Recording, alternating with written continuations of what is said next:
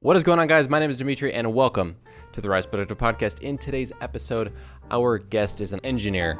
He's a fellow content creator, and he's also from California, like many people in my previous episodes.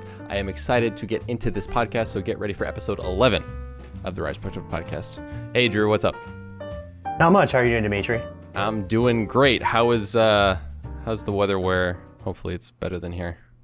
Yeah, it's uh, it's like it's it's cool for here, but it's like you know high 60s, so that's complaining about nothing. Okay, that's actually pretty good. Not gonna lie. Yeah. Yeah, I was out for a run this morning. It was kind of dreary. Um, when it gets to be the summer in the Midwest, I know you're from. Well, you live in California. You're from Carolina. Um, we talked before, always. Right. Um, it's it's really hot, or it's not, or it's really rainy, or it's really snowy. There, there was like this two, three day span on multiple weekends in a row. Um, I want to say two, three weeks ago, where it was like 75, and we were like, "What is this? What is? What, Yeah. What, what is that? Yeah. Uh, so I'm a little Yeah, jealous was- of your neck of the woods. Yeah, that was North Carolina too. The old joke was it's like you get all four seasons in the same week, Yeah. depending on the time of the year. And then yeah, the Midwest. My grandparents lived in St. Louis, so I I know from going up there, it's like how on earth in the summer is it warmer here than it is in North Carolina? That's weird. Yeah, it was. Uh, yeah. All right, so tell us a little bit. Tell us a little bit about your life, your story. Everyone, I'm sure, wants to hear it. Yeah, so uh, my my channel is uh, Drew Rice Engineering Success. The reason is because I'm a system engineer. I work. Gotcha. The reason is because I'm a system engineer and I work in the space program doing cost and risk analysis. I am really passionate about personal finance and basically growing up, I grew up in a household with a father that was a pilot both in the Marine Corps and then commercial airlines and a mom that was a software engineer. So from a young age, I had a really good insight into the aerospace industry, and that kind of grew that passion from a very young age. Which both my parents went to the same college, uh, and that was a very engineering focused school. So I was very, um, very excited at, and even in elementary school about knowing, oh, this is where I'm going to go to college. This is what I'm going to major in, um, and that gave a really good um, that that journey essentially is why I want to to make a channel that's focused on both engineering and personal finance. That's pretty cool. I, I was pointing down to tell them to look at your stuff in the description down below, not. My apologies. It's I thought I was yeah I thought I was talking too loud. no, you're good, man. You're good. I was just, uh, as per usual, guys, check out Drew's stuff in the description slash podcast notes down below. I usually do the plug. You did it yourself. That's funny. No no worries. Sorry. Um, so yeah, that's that's always pretty interesting. Whenever I know people who have had like their parents go to the same college, it ends up being that the child is like, well, I, I should probably go to said college, right? That's usually that's the move, I guess. That's that's what they want you to do. They may not overtly say it, but they probably, you know, I don't know. Did they did they tell you like, hey, go to NC? Well, you went to what?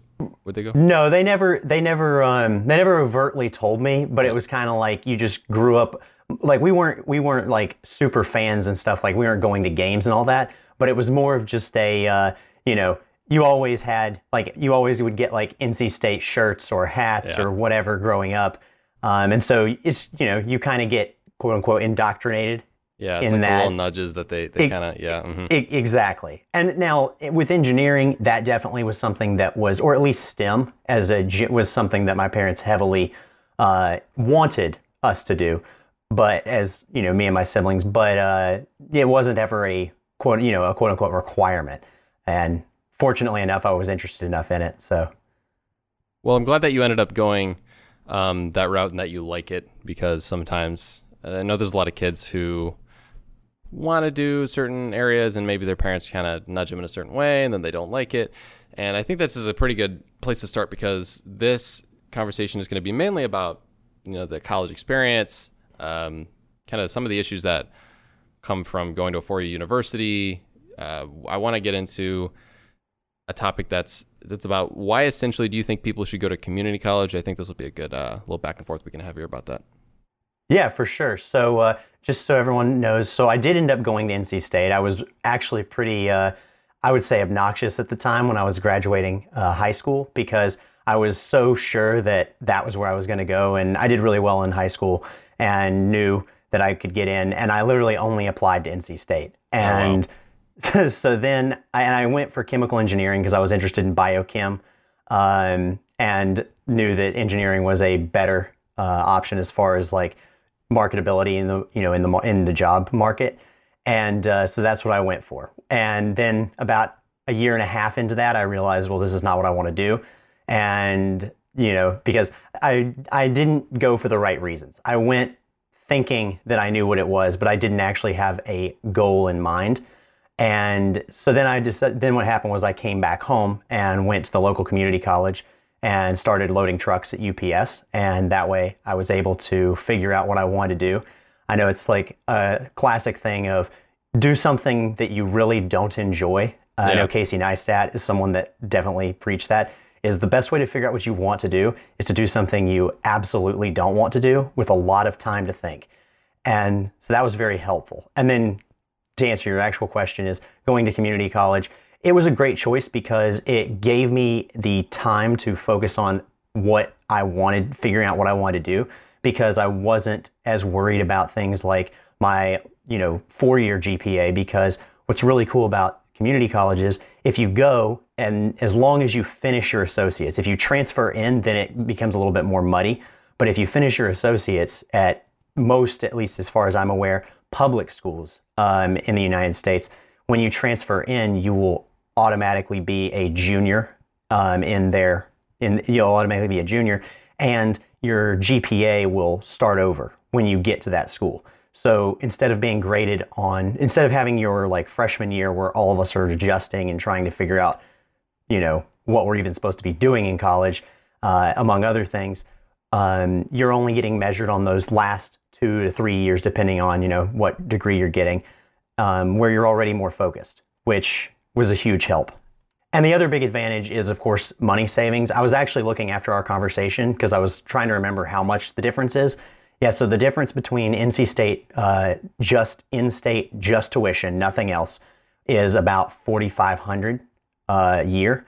So when you look at it from the when you look at the community college, it's like 1,200 a semester. So you're looking at about 2,500 wow. a year. So it's literally half the savings.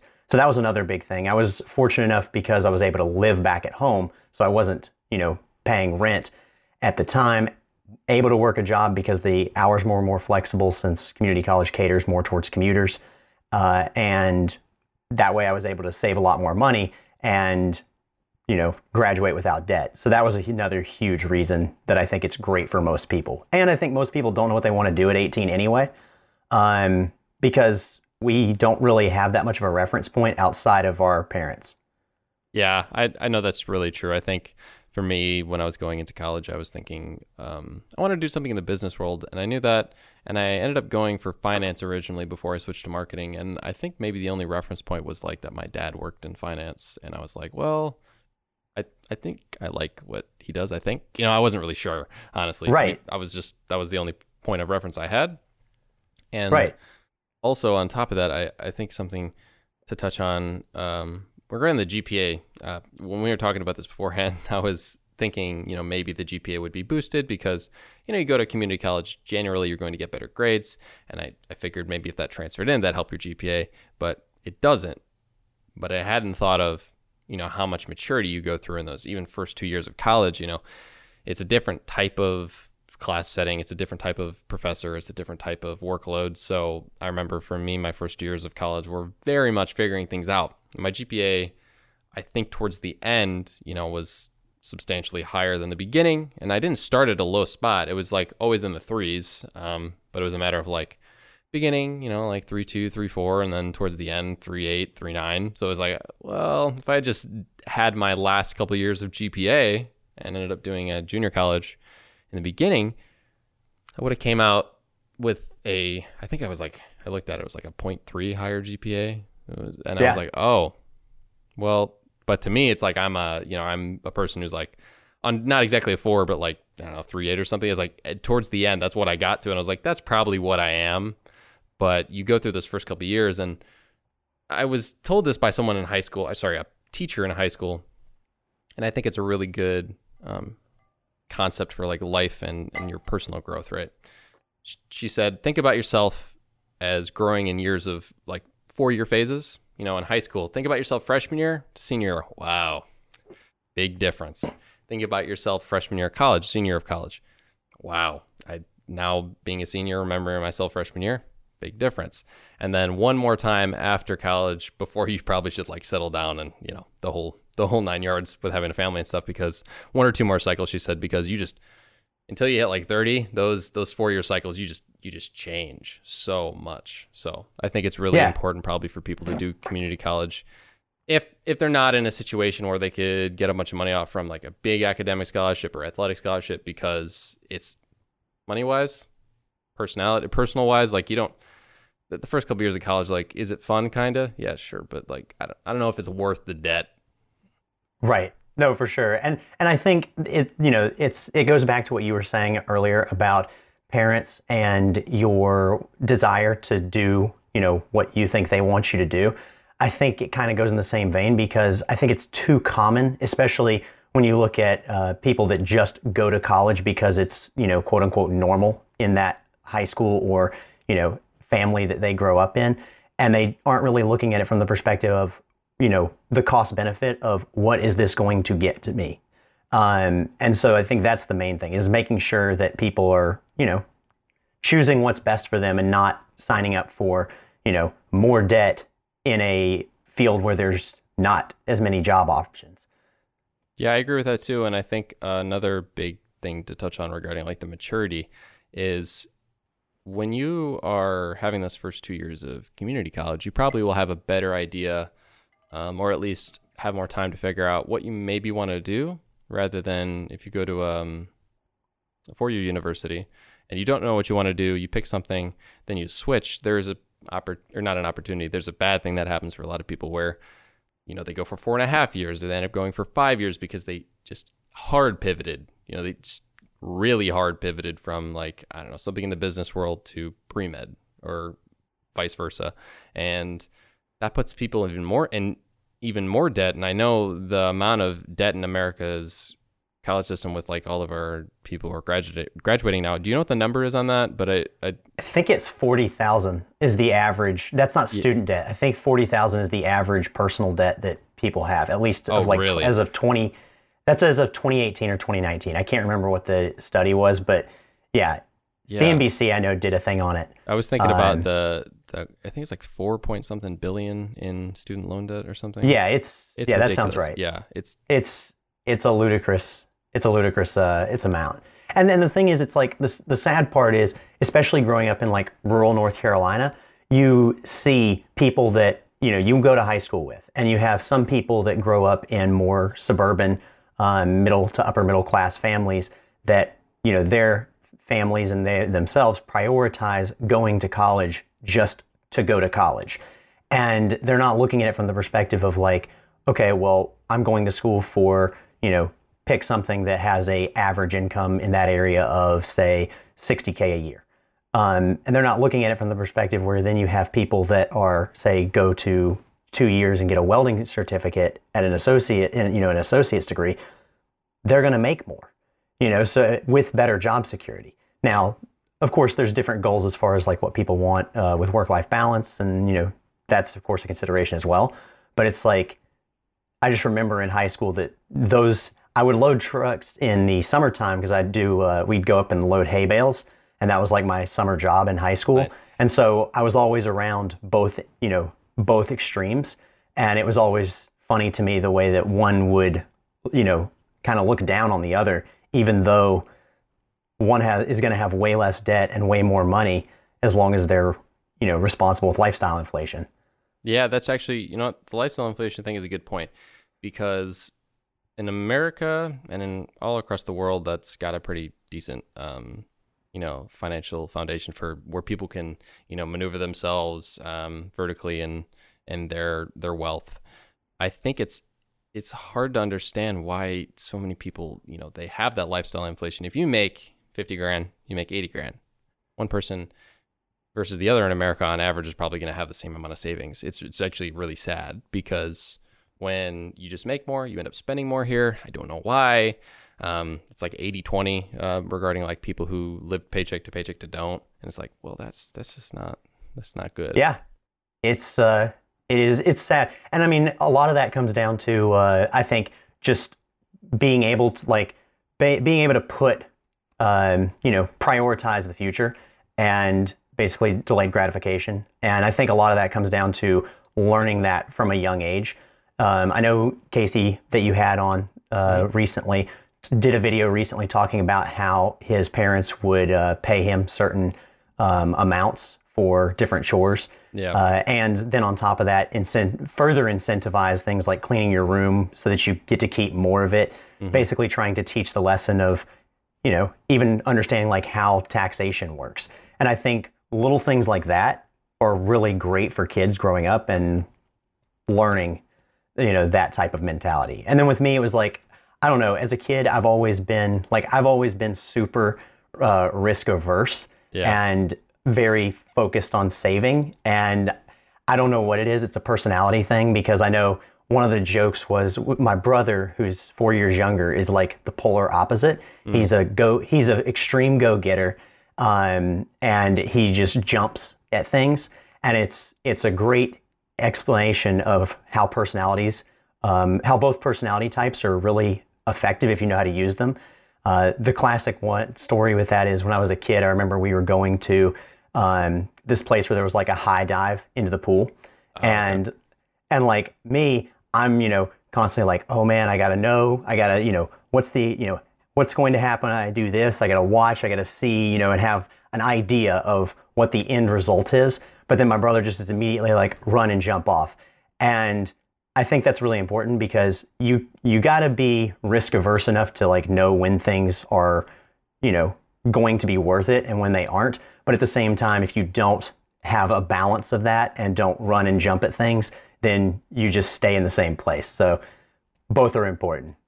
Yeah, I think that's really true. There's a there's a component in everyone's personalities where, you know, I think there's like a kind of a mix actually between um, obviously people's natural personality, but there's a big component regarding um, parenting um, and like whether kids are receptive to the parenting or not. Because I know um, I'm not like a psychologist or anything. I've just I've read that parents um, and the way they uh, parent their kids has a differing effect on the children because of their personality. Like some kids will be like, "All right, I have, my parents say this, I want to do this." Other will be like, eh, "I'm kind of sick of hearing what my parent has to say.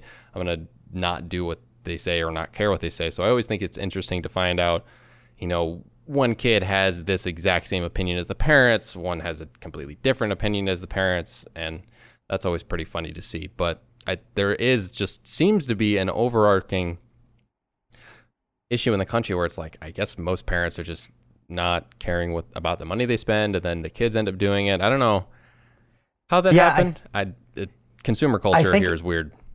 Yeah, I think a lot of it is. I think it kind of ties in though to the uh, to the four year versus um, going straight to a community college. It's that you know, it's the same old keeping up with the Joneses. Like we want to we want to posture and show that we have you know social worth, and I think that's a lot of it because I know um, you know it's like when you were in uh, like we're slightly different ages, but when you were in school, you remember um, if you didn't wear like whatever the it brands were when you were in even middle school, Hollister, which man. isn't. Yeah, exactly. I was gonna say Hollister and then Abercrombie before Oh, that, yeah. but it's like if you didn't wear that, then you were different. And then the thing is, it's like that's not even your doing. Like you're not even paying for it, yet people still care. So it's like I think that's I think normalizing, you know, trying to get away from that and trying to normalize like I know like Graham Stephan is a good example of that where he does uh, you know, constantly talks about like 20 cent iced coffee and you know about buying, you know, H&M shirts as opposed to designer when he can clearly, you know, afford whichever he wants. It's like that's I think an important thing to normalize in society because everyone's always trying to, you know, flex on each other. Hard when- flex. Yeah, it's like, and I'm the, I'm, I'm very, um, I'm might be too far in the other direction because, like, you know, when I was looking to get a car, um, I first moved out here. I moved to California. I'd been driving an old Jeep um, the entire time I was in school, and I was like, I'm gonna get a convertible because it's a, you know, it's so great uh, out here. You know, I want to enjoy it. I want to reward myself because I graduated with, you know, a good amount of savings and everything. Uh, and then I ended up talking myself down to buying, you know, like an Elantra. Nice. Um, nice. so, you know, it, it, it all just depends, but it depends on what people prioritize. yeah. Uh, but yeah, I think I think that is a, it's very important. And then also, I think people just don't realize how much uh, it takes to retire. You know, and they don't think about it from that perspective. Um, and when you realize how easy it is to save, like you were saying about people, whether they make you know 40 or 50k a year versus 80k a year, generally speaking, they save about the same amount. Like in the United States, if you're able to get out of debt early and make over 40k a year just with a Roth IRA, you know, just with putting like six, seven thousand a year in a Roth IRA, you're going to be a millionaire by the time you retire. exactly. That's and so and true. people and people don't think of it from that perspective, and I think that's part of it. You know, it's it's a very short term thinking thing. I know. Um, Graham talks a lot about the whole like put five dollars a day into an index fund. You know, seven percent return from the S and P 500, and then like you retire with 1.3 million dollars, and people are like, "That's stupid. That's not true." And I'm like, "No, like uh, the, math." The math works, buddy. Like when people do that, Right. what's five times three sixty five uh, is like what a little over three and a half thousand dollars in the stock market every year. So I don't know, a little, like about four grand in the stock market every year. Like that's not a crazy amount of your income. Like post tax is probably like 18, 20 percent of your income. Like oh, oh 20 percent of your income went into uh, something that's going to give you more money. Oh no, it, like, exactly. I, I don't. I, it, it's just probably a lack of financial education because we talked about this a little bit, but you know, high schools don't teach you any of this stuff. Like high schools don't teach you anything. I, I'm not, I'm not going to be rude to the entirety of the American uh, school system right Oh. now, but like y- you really don't teach as much. Like just to be blunt, like I, I know all these facts about history, which apparently is being changed over time because you know historians find out new things. By the way, just just a little uh, it's mentioned there. Uh, but like they don't teach personal finance unless you specifically take a personal finance class, which end up being taken mostly by the kids that end up going to JUCO, which I actually noticed. I don't I don't know if you ever noticed that, but yeah. Yeah, I would say so. I mean, in in my you know in my high school, which I'm is I'm not it's not necessarily representative of every Yeah, high school, yeah, but I know course. With with my high school, generally speaking, the you know business classes uh, is what you know they were called. Yeah, they generally weren't taken by people that were going to college because they were. I mean, because the problem is that you you're given you know, there's so many different required courses, and then outside of those required courses, if say I'm going to school for, you know, engineering or what, you know, whatever I'm going to school for, I want to prioritize taking a lot of more, ac- you know, quote unquote academic courses Yeah, of course. that are more, you know, matter more in my major. So like I'd be focusing on taking like, you know, calcs and statistics and things like that when what matters to most people is going to be basic personal finance, which I think that's another issue is like whenever people talk about what to, you know, what to make core curriculums and there's always the pushback of like whether people should learn algebra 2 or, you know, depending on what the you know what politicians in that area are trying to get to happen. But it's like I think most people would benefit a lot if we had like basic statistics and that of course leads into understanding like compound interest and how different models work, which then goes right into personal finance. Mhm. And I don't I, I'm not proposing a solution, but I think that either putting putting a little bit of that into a statistics focused course or putting that into a like you know when you learn civics and some schools call it civics and economics Mhm. um, you know that basic history course maybe put a little bit more into the you know how to save for retirement I, because I agree. yeah, because I think, like you said, it's it's a lack of understanding of math. I mean, it, I think it's the same reason that people, you know, as an example, I'll I will never buy a lottery ticket just on principle because I know that it I know that it makes no sense mathematically. Yeah, mathematically, it's it's it's. It, there's a there's a name for uh, it's the something tax. I don't want to call people It's- the name. It's the something Right, tax. right, right. Yeah, I don't know right. if, I, if if you guys know what I'm talking about. Look up the nickname for for the lottery. Yes. Yes. I was I was gonna refrain. Yeah. It is and it is. I mean, like and and the same with compound interest. It's like people just don't understand because it's not something it's similar to the um, you know, the situation that we've had recently with exponential graphs. Like people don't Oh my God. you yeah. know think that people don't think that way we think linear, linearly you know generally speaking and most things are not linear especially compound interest it's you know people don't don't get so that it's hard for people to wrap their Yeah, they don't get that it's kind gonna just absolutely go on top of each other over and over again until the the gains. I mean, I even had a guy, um, one of my friends from college, who started to take. He's in pre med, right? And he started to take a finance class because he's switching to get his MBA, and he was like learning about compound interest while he was in his finance classes as senior in college, and I was like. Yeah, it's like crazy, right? Because I mean, I had been introduced to this when I was younger, um, just by virtue of you know the person who raised me, you know, does that for a living. And it's like I I feel very fortunate to know these things because you know we got a senior in college who's an educated guy who didn't know how crazy compound interest is. And you know, you said you won't uh, propose a solution to um, the American school system. I'm I'm not exactly doing that, but I, I do have an idea. All right, so hear me out yeah for sure in Illinois, we're like the last state, the last state, or one of the last few, to force kids to take PE slash gym, whatever you want to call it. And we're the fattest state, or like one of the fattest states. So it's like, if Illinois just switched that to requiring us to take personal finance and also took out the calculus requirement and put in a basic statistics one, people would understand things more. So people would understand things more. They wouldn't get um, they wouldn't get convinced things so easy regarding like charts that are very. I mean, some media outlets have they have very. I don't know. I don't know what to call them, but they're they're bad charts. Okay, they're bad Hmm. Yeah. charts. They're very misleading charts. Yes. And we joke about this in college when we're taking statistic courses. But I just think if you gave them a personal finance class and gave them a basic statistics class, so many people would have a better understanding of life and they wouldn't be convinced of things that aren't true. And on top of that, they'd save their dang money and they wouldn't be eating cat food when they're retiring because that happens to people. And that's sad because we live in the most, I mean, we live in the most opportunistic and we- have the most opportunity in America. And it's like, how are people not knowing these things? Because 60% of people don't have a plan for retirement in America. What? Yeah, yeah. No, and, and I, I actually, when you mentioned PE, yeah, I, that was that was my initial thought. Was I was like, well, PE would be the obvious one that you'd immediately say, let's swap this out, um, because you know the course. health part of PE, of course, is very important for people to understand. But you're also required to take biology.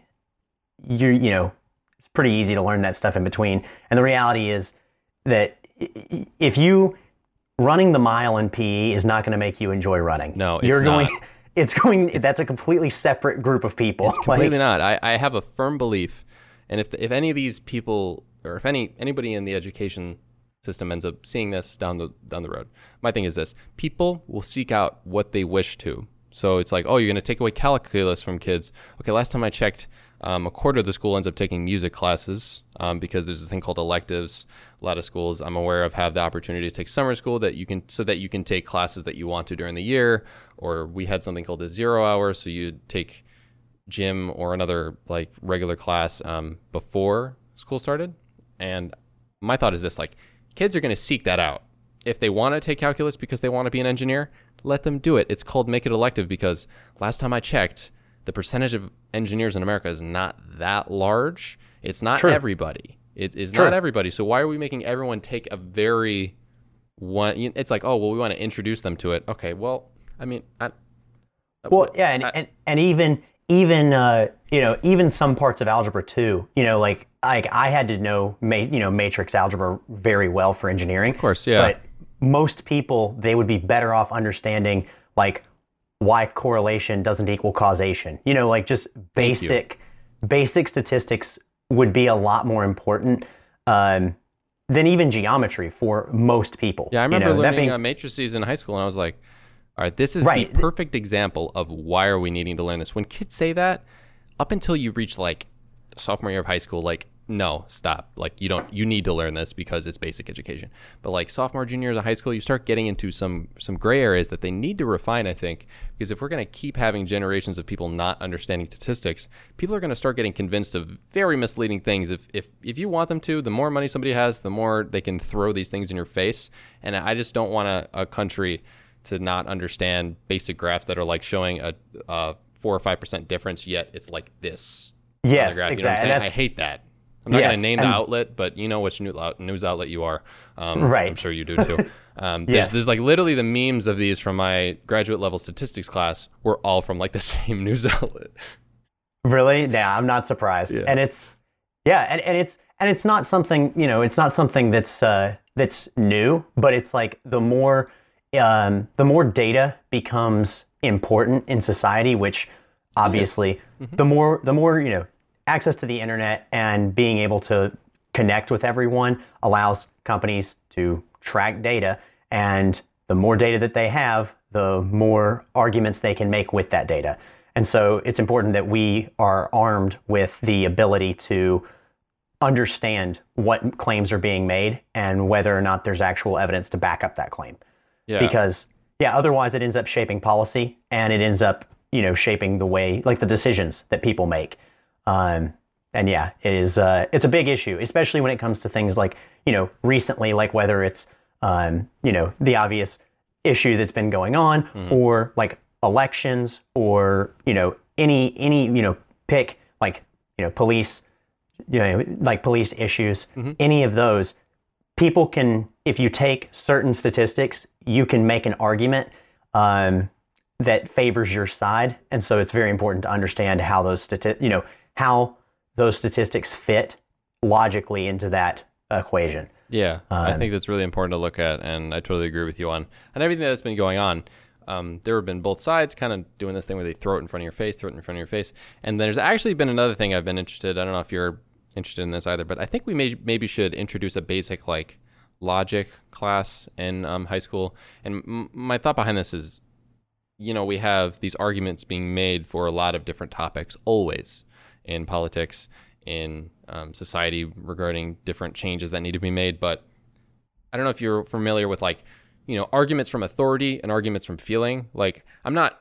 I'm not like Oh, yeah. ever trying to like knock down people's feelings, but like when someone says, you know, how dare you say that to me and all that kind of stuff, the best argument, uh, the best people who are able to make arguments for their own points are able to like look through the arguments from authority and look through the arguments of um, feeling and just go like straight to the facts and be like, yeah, but what does that mean? And I think if more people in our country thought like that, they'd be able to think for themselves a little more than they might be able to. Because, I mean, people are getting quoted all the time as saying different things. And yes, do people have authority in certain cases? Yeah, sure. Do celebrities have do celebrities have as much authority though as people who have studied the statistics and the actual facts that make up situations going on? Not really, but yet people are so easily convinced by authority, yet they don't take they either take in the wrong statistics or they don't take in statistics at all, which has been kind of an issue as of late. And I, honestly, probably for the past I don't want to say ever, but probably for a long time. Oh yeah, for sure. It's been for a long time. I think the the big difference is that you know humans haven't changed that much. I mean, realistically, in the last like you know several hundred years, our individual desires and like why we make choices and how we're convinced of things hasn't really changed. It's just technology has made it more obvious because we have all these examples instead of just having anecdotal evidence, um, which is what most people would have had in, say, the 1950s or 60s or even 70s, because they couldn't just look up something on their phone.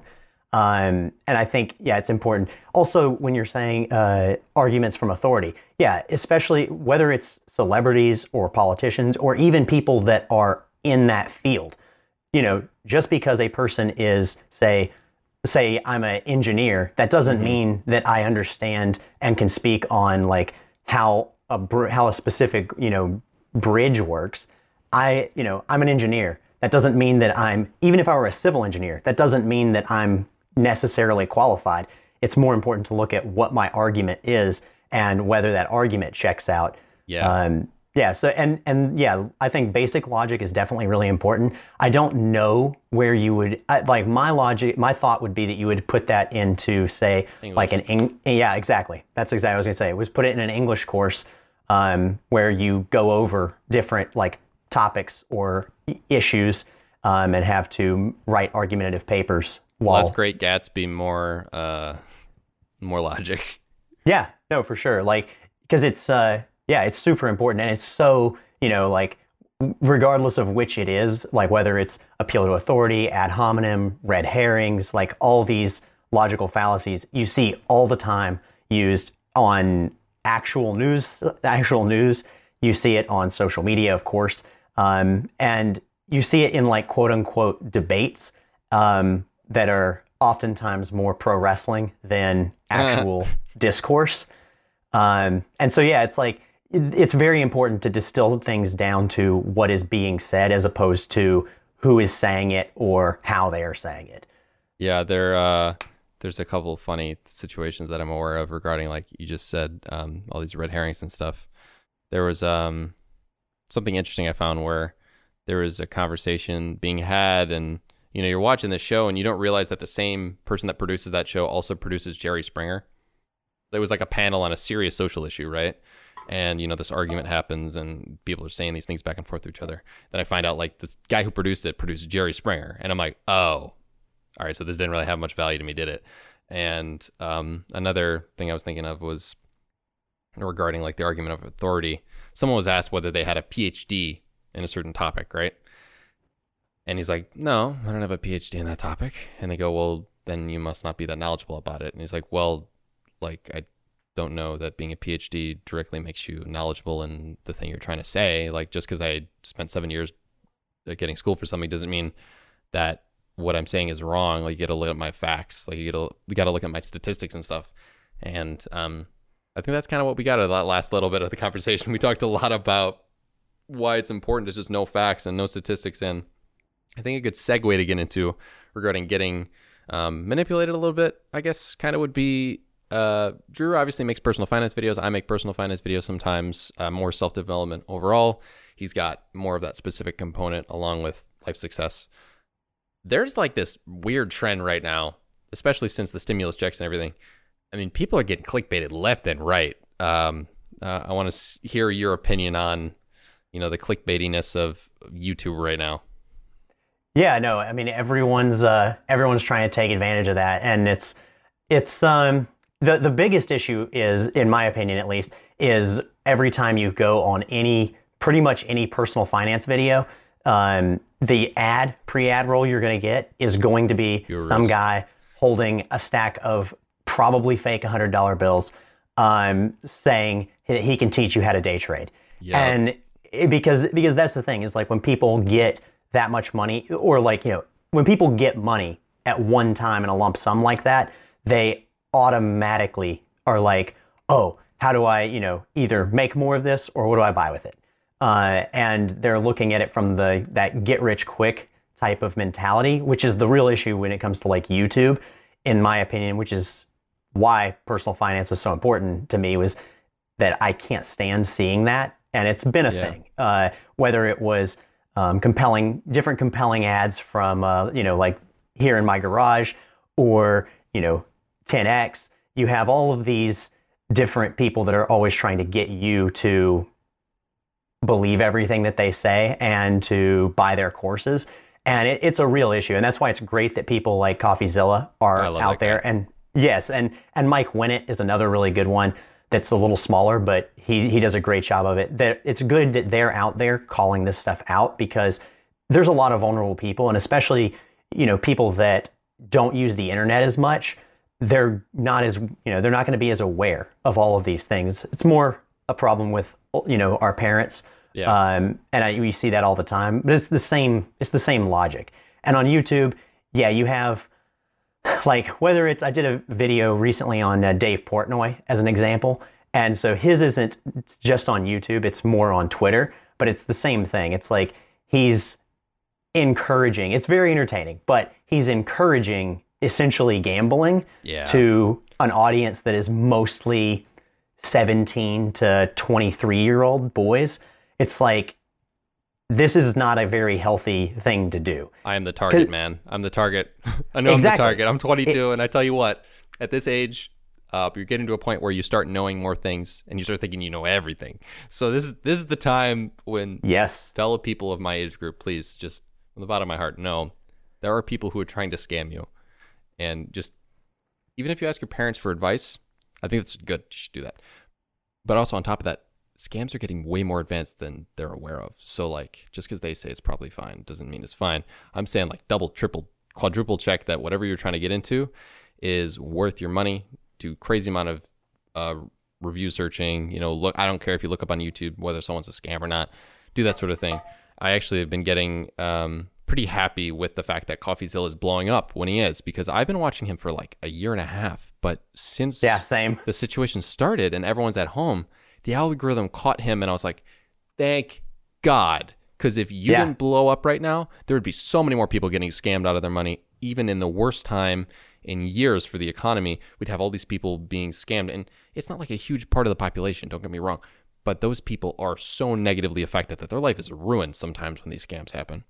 Oh, for sure. yeah, it's it's, like, yeah, it, it's it's horrible, and it, and it, again, that's why it's so important to have basic understanding of personal finance and generally like an understanding of how you know to measure like whether something works, which is why statistics are important because you know when you look at it as an example with uh, you know with tr- with day traders, Yeah, right? right. Which when you're looking at day trading, it sounds great, and especially again our age group, you know, you watch The Wolf of Wall Street, you watch The Big Short, and you think, and then you think you know everything because you've taken finance. Dunning Kruger effect kicks in, and you're just like, oh man, I'm going to make so much money, and you, you know, even if you outperform the S and P, right? The reality is that if you're day trading all the time and you outperform the S and P, you have to more than double outperform the S&P just to make up the tax difference that you're going to end up giving away versus if you just bought and hold. So it's like Portnoy as an example was like talking about how he's all of a sudden on an upswing of like up 60% since uh, March or no since May and it's like dude the market's up 30% since then. Yeah, congratulations, buddy. Yeah, it's like that doesn't mean anything. And you're in a higher tax bracket. You're in the highest tax bracket in the U.S. Like you're paying just 40% of that to income, just federal level, not even state level. So, okay, Like, anyone just buying, yeah, anyone just buying S and P index funds has less stress and is making is keeping more. Yeah, like when the Um, market crashed and dipped at like what was it, 18k? That was the worst day. Yeah, yeah, that should Yeah. be right. Like if you, what is that, like 28 8k now?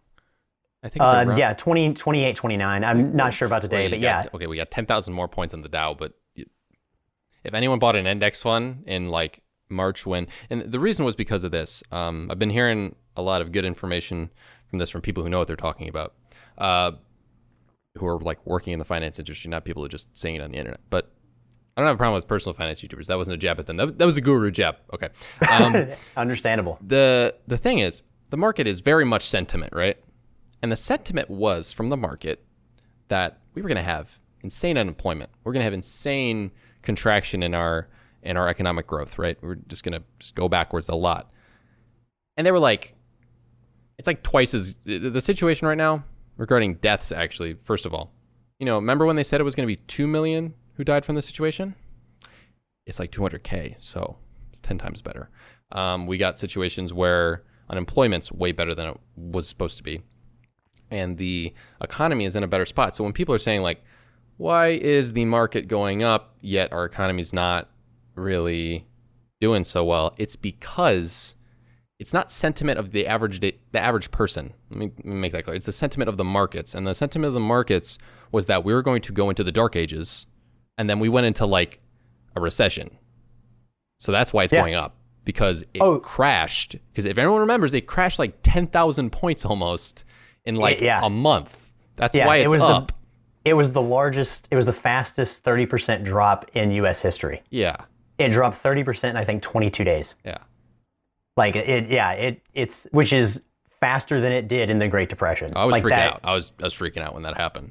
Yeah, and and I mean everyone generally speaking was, you know, and that's I think that's why you had such big drops is I think um, because you would watch and you'd see um, you'd see as an example, you'd see like on days when it would be very high down, generally speaking, everything would drop except for companies like Johnson and Johnson or 3M or these uh, or waste management. You know, basically what what people call defensive plays, and it's like what's happening is people are funds are se- you know obviously selling out of those, buying into these less risky uh, assets, and then you probably have a bunch of people that were that are closer to retirement Mm-hmm. that were cashing out of 401ks, which is why everything was dropping. Yeah. It wasn't just travel, you know. Exactly. You're looking like Walmart was dropping. You know, and Walmart stands to benefit relatively speaking to the rest of the economy because it's really the smaller mom and pop shops that are going to get hurt and not able to stave over that, you know, gap. But and and yeah, it's exactly what you said though. It's it's forward looking, and that's the thing. It's like three five months out, right, or something, something like that. Ballpark. because Yeah, they were they were predicting we were going to be closed. Everything was going to be closed until December.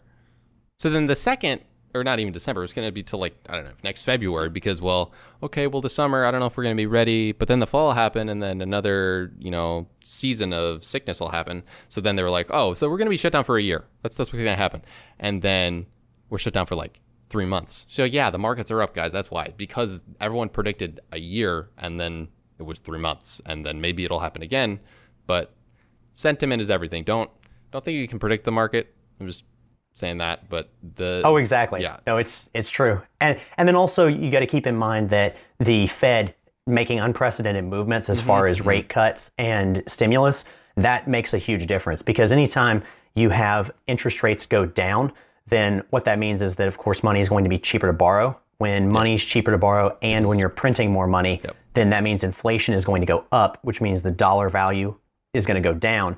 If the dollar value is going down, then what that means is that assets are actually going to go up in value relative to the dollar. So that's why, especially in a higher inflation uh, time period, it's really important to be investing in assets that appreciate over time because the dollar is going to keep dropping. Yeah, exactly. and- like I was thinking about this actually regarding the dollar dropping. Um, when they were going to do another round of stimulus, I was like, you know, I don't know how bad it would be for another round of or a little bit more inflation because conceptually with uh with like college debt, um, you know, like Oh, all it that, makes all debt that you know, makes Yeah, debt so makes- much cheaper. it makes debt cheaper. Yeah. So the only that's the the the real the part that stinks about this whole situation is that people that are um, not making enough to comfortably invest and are still trying to save money beforehand are going to get hurt disproportionately to people that have debt or people that are investing in assets that appreciate mm-hmm. because their money is going to be going down because savings rates are going to be going down Exactly. talking about saving APRs are going to be going down, checking accounts, savings accounts, those are going down, Yeah. while inflation is eating away more at that dollar than it would previously. But people that are able to leverage debt, i.e., already have good enough credit scores or are in you know a good enough position where they can, yeah, it's going to help them, and it's going to help people that have assets. But the people that are the most, you know, in need of help, it's sadly if they aren't able to take advantage of putting that money into some type of vehicle that's going to allow it to grow, Mhm. it you know it, it's a double-edged sword. That being said, you have to you know I think I think it's very important that the Fed did that, and uh, Yeah, it, it helped a ton. Um, but yeah, it, it's we'll see. We don't know. That's the thing. This is the all of these moves the Fed has been doing are unprecedented, and so that's what really makes it hard to judge the market i right now is because we don't really know because it hasn't happened before. Yeah, and, you I, know- and I think uh, I remember hearing didn't the didn't the Fed issue a bunch of fifty year bonds Yes. recently too? I think that's probably going to help. Yeah, it, it, it should. The Fed should help. The question is, what does it help? Yeah. It w- should raise asset values. Yeah. The, that's the main thing it should do. The issue is those asset values are raising while the dollar is going to be dropping even more. So then the question is, what, what what's really going to be interesting for me is because I look at it from a value investing standpoint, and I'm always looking at like what the you know price to earnings ratio is. It's going to be really interesting to see how that's going to be affected because we already have the stock market at a very high historic PE value.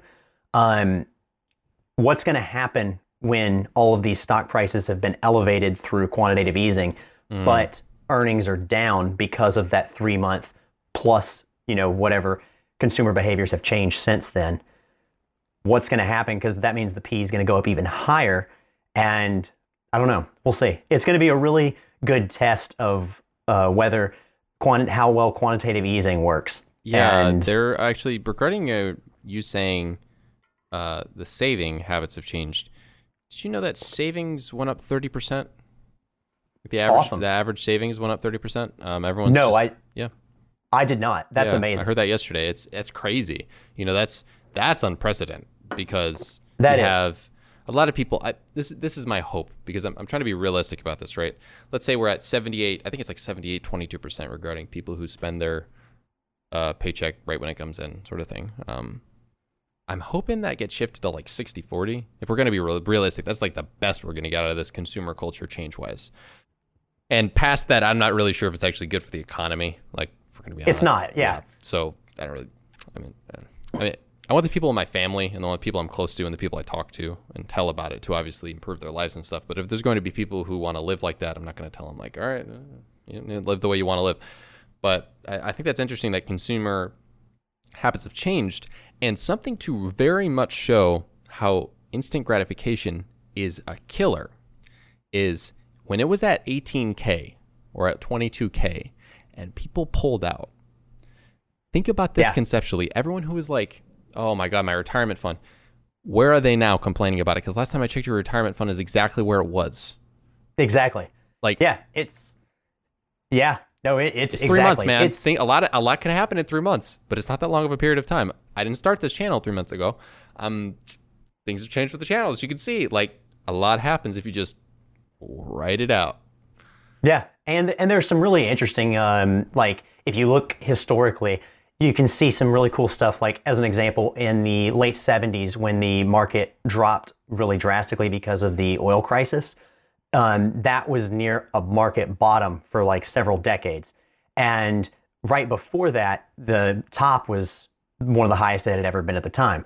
If you had bought then at the top, right, and then you had sold at the very bottom in the 08 09 recession, yeah you still would have made money. what You, so like that's the thing is nice. the and it, and what's one one thing that's really really interesting is if you look um, at like the S and P adjusted for inflation, you'll really you get a better understanding of it because if you look at the S and P graph, it's generally like eh, you know, it but it's going little up down yeah, flat but up no, there will be these stark drops, long recoveries, but over time it's always going up. yeah But then if you look at it relative to, um, if you look at it relative to the inflation, i.e., you're looking at it relative to, say, like gold or something Yeah. that is a value yeah set value, Yep. you'll see that the market doesn't really go up that much from a uh, intrinsic value. It goes up nominally, Huh. which means that it's better for you to be in the market than it is to be holding cash, which is something we all know because we're in an inflationary environment.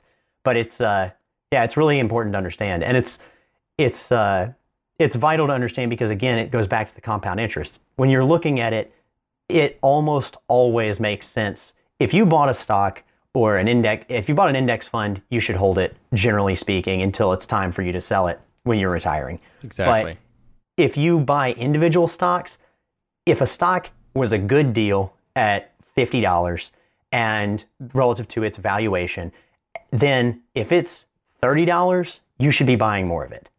You oh. shouldn't Oh. be selling it yeah exactly unless unless something has changed. You know, so you just need to. Uh, and then the other issue with 401ks is people not understanding risk tolerance. You know, because we have we've had we had a long bull run. You know, like 11 years. yeah it was and ridiculous. everyone and stocks were way outperforming bonds. Um, tech was way outperforming S&P 500 even. Um, but the problem is that a lot of people that are say five, ten years from retirement right now, they're they were looking at that and were probably over leveraged in terms of way too much in stocks, and that's why they're panicking when that stuff happens because the reality is the older you get, you need to be rebalancing your portfolio and assessing your risk tolerance so mm-hmm. that a 10% drop or more doesn't make you panic and pull out of the market. yeah not be you able know. to retire without Right. pulling out yeah Right, because you know, if you're the reality is that if you have if you had a good well balanced like, you know, 60/40 stocks and bonds, you would have lost you would have been down 30, less at the time. 20, 30%, whatever. Yeah. Yeah, you would have been down less at the time and wouldn't have been as likely to want to sell, you know. But yeah. it's it, human psychology is a is a very interesting part of looking at how the market works. I think it's always And- funny how like uh when it's down like that, it's essentially on sale. You know, people think about Right. the way they buy a T-shirt different than the stock market, and like in Yeah. in 08, you know, when that was at its worst, when it was probably towards the it was in October. It was like October when it like hit 7,800 or whatever the heck that was, something ridiculously low. You buy Yeah, an yeah. index fund then oh yeah, versus I would have versus even the crash that happened a couple months ago. That's still an eleven thousand difference versus the Dow. yeah. Oh, it's it's insane. Like I was buying, and and like the other thing is because this is a good point to make is at that time a lot of people like personal friends um, were asking me about like oh when should i buy? Da da da da da you know in like say mid to late march right? They're asking. And because they're thinking that they are going to be able to time the market. The reality is nobody can time the market consistently. You're not going to be the odds are so far against you that is a fool's errand. Yeah, and what's what's in my opinion better um, is and what I do is like say on March 11th, which was when we had our first big drop in a day. Um, you should be already have an idea of hey, this is a company that I think is a good value at this price and one that I want to get into for a long term hold, and then buy you know a percentage of however many you want. So if I want you know say 20 shares of that total, like I have a lump sum like a stimulus check that I want to invest. If I want 20 total shares and it drops, you know, 5, 10%, then I may buy one fifth of that, you know, buy four shares. Yeah. Then I'll hold that. If it drops the next time, you know, it may go up, it may go down, whatever. But then the next time I see it have a good appreciable drop and it's below, you know, far enough below what I think it's worth, then I buy a little bit more. And then that way you don't go like because going all in is a very bad mentality for most Yeah. people because you like say you bought say you bought um, like Amazon in last like September or October, right? And you bought Amazon at like 2000. And right now Amazon I think is at like 26 2700, right? So that would be a really good investment. Um but in November it was down at like 1600, 1700. If you would have you know decided, "Oh no, I'm down too much" and just sold out of there, wasted. yeah, you just missed out on all of that. The reality is Amazon hadn't changed fundamentally as a company. It was still, you know, still had the same value. It's all market sentiment, like we were talking about earlier. It's literally Right. just what a bunch of people are like. Eh, maybe this is how it'll look in a little bit. It's all a bunch of predicting Right. that's right or that could be right or wrong. Right. And I think the other th- issue with that is the savings habits of people because that's I think what leads to that is that people, you know, realistically the the goals with financial independence and and this is my personal opinion is one not, you know, get rid of debt. Well, it depends on which order you want on Yeah. whether you, you know, emergency fund and debt depending on the interest rate, but generally speaking, get rid of debt, set up an emergency fund of 3 to 6 months that you have in cash in case of something happening and then it's start investing. And I think a lot of people skip that second step of the emergency fund. It's huge. And so they're yeah, they're investing with money that they're investing with money that they will most likely need. And so that's why they, you know, pull out when things get bad because they're they're they don't have that cushion. And having that cushion and peace of mind is huge. Like that's to me that's the number one thing that was so great about like working and everything in college was that by working basically, you know, a full-time job in college, I always had I was always able to save. And because of that, I didn't stress things. I wasn't as worried. I, you know, there's studies showing how people that are one in heavy debt and two below the poverty line, how they're diff- you know the difference in the way they think, and talking about like immediate needs because it's like you're always turned on. You know, you're always thinking about like, oh, am I going to be able to make this next paycheck? Am I going to be able to buy this thing that I need in the near future? Putting that, you know, having that uh, ability to set something aside and delay that gratification, it just it, it makes everything so much easier. It really does. I think there's a a situation a lot of people find themselves in. yeah, and was- without and one and- second, sorry, and this situation caused it to be fully exacerbated. Like, uh, you know, you have that one month of savings even, and then this situation goes, well, maybe I should have probably had six months because that's that's actually what people recommend, and this is exactly why. If people had six months of expenses paid for or saved, sorry, across the board, across the country, we just have a bunch of people being like, dang it, I can't go outside.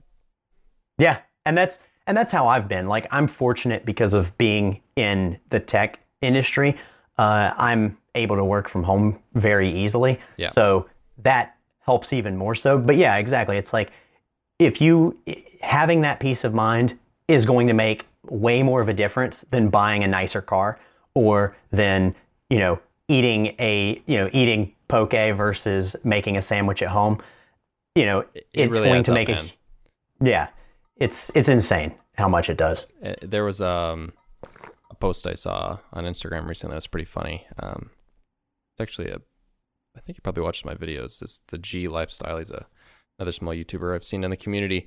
He posted an, on Instagram saying something like, basically, you know, the whole getting the car thing. Basic, you you care, and you you think what other people you think other people care about what kind of car you have, but they don't. They just don't care. So don't do it. Pretty much, this is what Exactly. he what he kind of put in the post. Exactly. Yeah, you, you should yeah, you should never you shouldn't be buying just like you- just like you shouldn't be choosing a yeah, just like you shouldn't be choosing a job or a college major based on what other people think. Yeah. You shouldn't be buying things based on what other people think. Yeah. You know, it's it's the same it's that same mentality of wanting to, you know, flex or to look a certain way. Um, and yeah, it's it's definitely something that's important, and that's why one of the things that's good about you know someone like Gary Vee is putting out the you know one thing that he stresses that's really important is how important it is to understand who you are, like self awareness, because that is what keeps you know lifestyle creep or trying to keep up with the Joneses from happening. You know? Yeah, when you when you're in a spot where you're comfortable with who you are as a person, you don't end up spending money on things that would fill the void of like, well, if I had these shoes, someone would like me. If I had this shirt, someone would like me. If I had this car, someone would like me. Well, maybe people should maybe do some more time uh, doing free things like reflection, and um, possibly Yeah. then, and only then, would they get to a spot where maybe they'd be spending less. And on top of that, sure, you could even spend some money on the reflection, but then probably in the long term, it's probably going to cost you less because you're going to stop that compulsionary um, spending on random things that you think people want. Like, I can't tell you how many people I know. Obviously, at my age, it's a big thing for a guy to get a car um, that people think looks cool. And then the guys are like, oh, nice, cool car. And they kind of feed into it, which sucks because I feel bad for those people. I'm like, man, th- th- they don't care about your car. They just they're just being nice. Like, yes, they think it's a cool car, but are they going to think any less of you if you got a new one or had a like? I have a buddy, for example, I have a buddy who has a new car. I have a buddy who has a beat up old used car, like completely. I mean, he got that thing for like 500 bucks. All right, so like, I'm like, all right, this guy's got 200,000 miles on a car.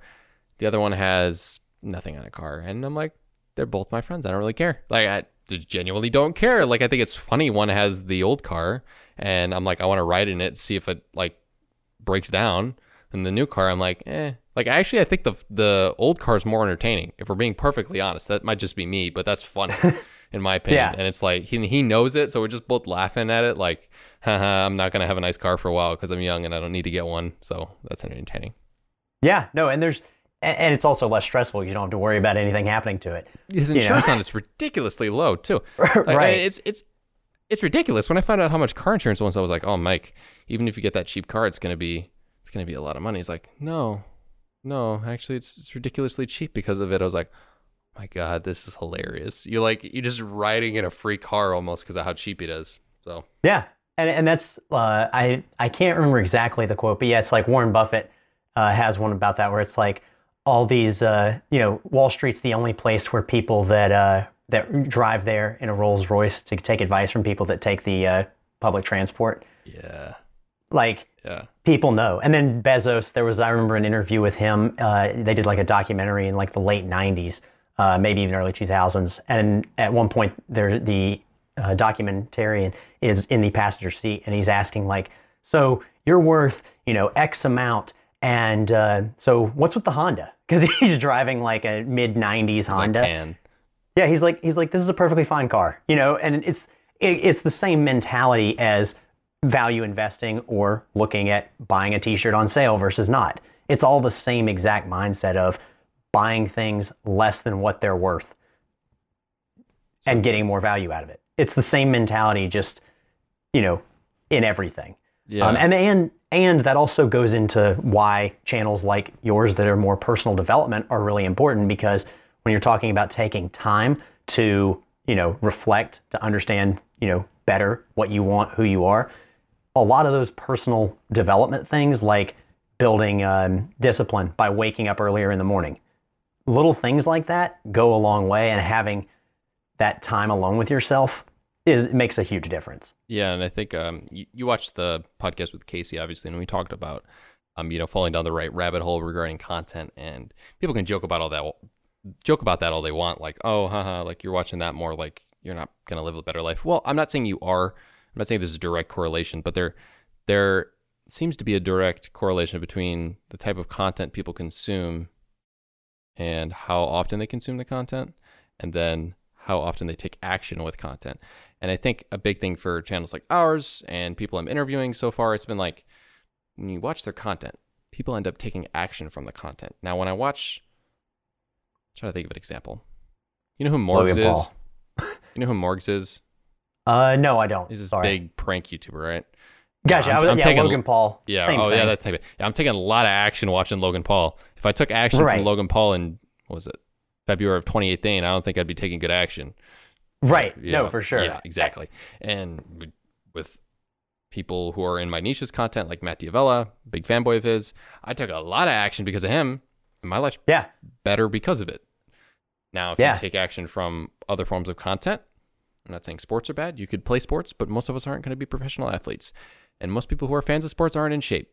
Um, just that's just that's just statistically like people aren't in shape in general, and then it happens. right it just But, works out Yeah, but it seems with this type of content, people end up doing something with it, or at least they they don't really have to do a whole lot. They just say, "Oh, let me try that out." It's very it's very good that I think when I'm trying to make my videos recently, it switched from like do this, this is a good idea to I tried this out.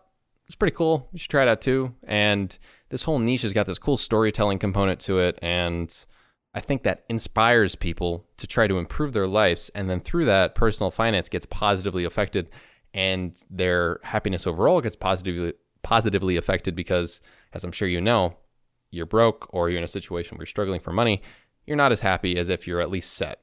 Money isn't correlated to happiness, but not having money is correlated to stress.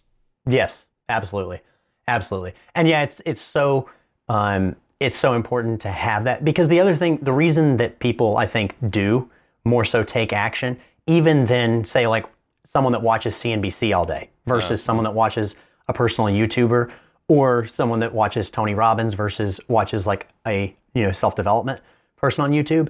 We're normal people, Mm, right? They you know it's much easier to relate. look at look at us as a you know and as an example because we're not you know it, we they know it's not like quote unquote a show you know?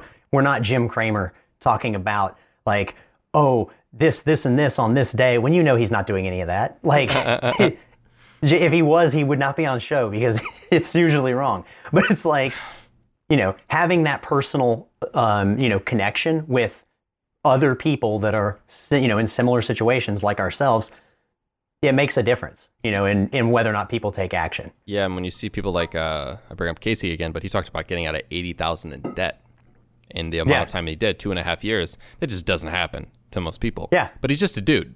Like he's, just he's just a guy. He, he works. He said he was getting paid like twenty something bucks an hour.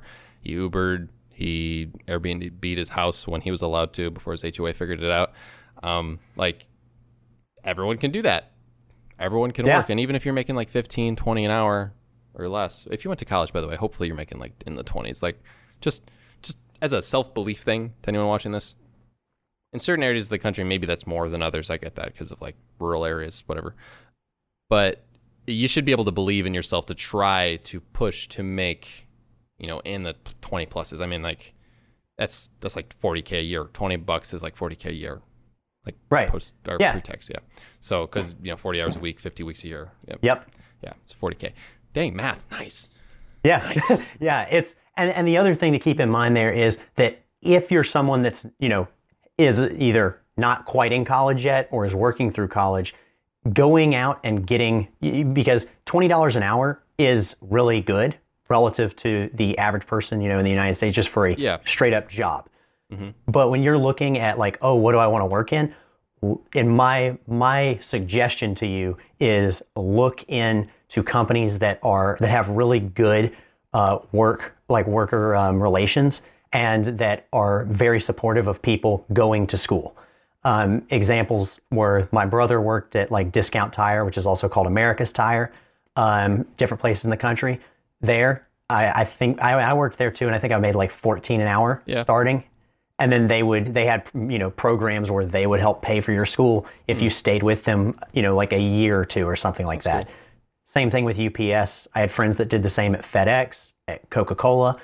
You know looking for those types of jobs that are you know generally speaking more working class jobs um, it's going to make a huge difference. And while it's not as convenient as you know working at a starbucks or working at something that's you know right there at campus um, it makes a huge difference. And that was something that was really good for me because it gave me the right mentality because I was working in at UPS, I was working in, you know, an operations management environment. So I was very innately aware when we were going through like system engineering classes talking about like supply chains and talking about how, you know, measuring how like employees work within a system. I had that firsthand experience and it made a huge difference in my choices as far as like career path long term. Yeah, and I think um actually been good. We're going longer than I thought, but it's it's a good combo. Yeah, Um, no, no worries. Yeah, uh, we're we're going into an interesting topic here. I think it's kind of segueing itself into there. Um, the concept of leveraging your time and leveraging your debt. So I know a lot of people when you go to college, you're leveraging your debt. You know, essentially, you're taking on debt, and eventually, you'll make more money than you would have otherwise, and et cetera, et cetera. But properly leveraging debt is different than just leveraging it overall. So let me give the example of my friend who bought the cheap car.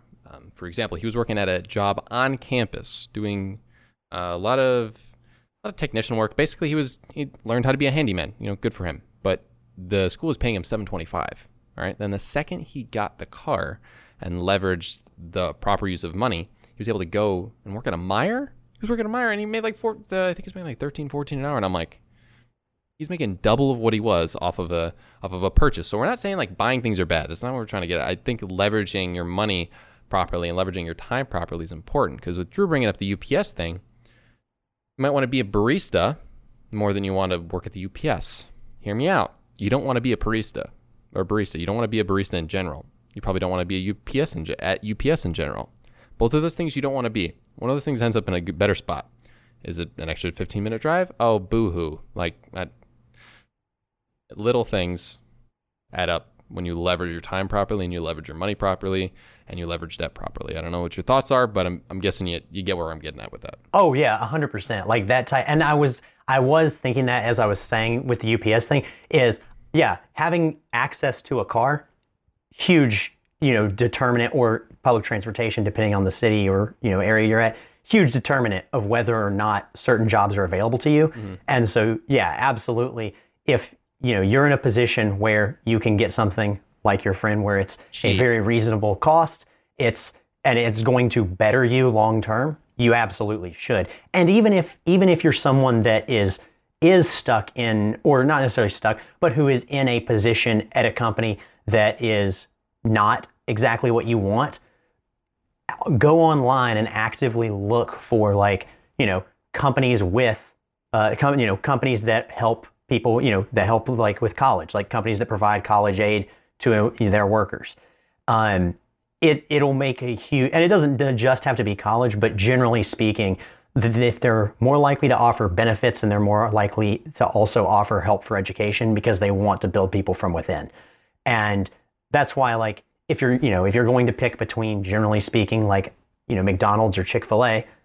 Chick Fil A yep. does a much better job of supporting their employees.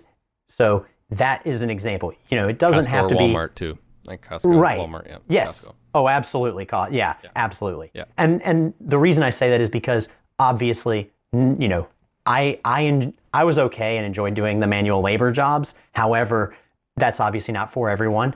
And you know, it's just making the best of your situation and looking for how do I get from A to B, not just not just focused on oh what's a paycheck that's nearby and is easy.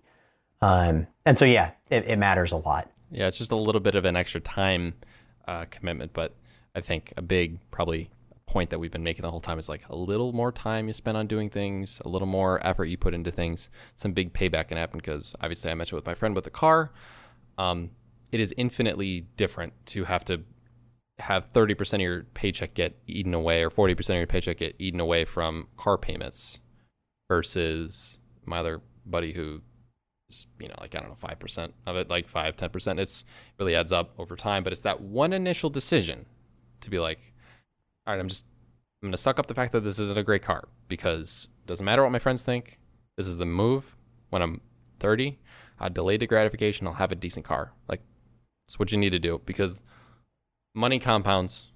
The way finances work, it's just like early on you make the right choices. Later on, you cannot make the right choices, and it doesn't matter as much because you have a bunch of money sitting in an index fund or in the right stocks or getting compound interest, and that's fine. So, the last thing I do want to talk about is the beer thing. We always talk about the beer thing on the show. What has the beer thing been good for you in life? You know, what are the positives? Because I want it to be positive.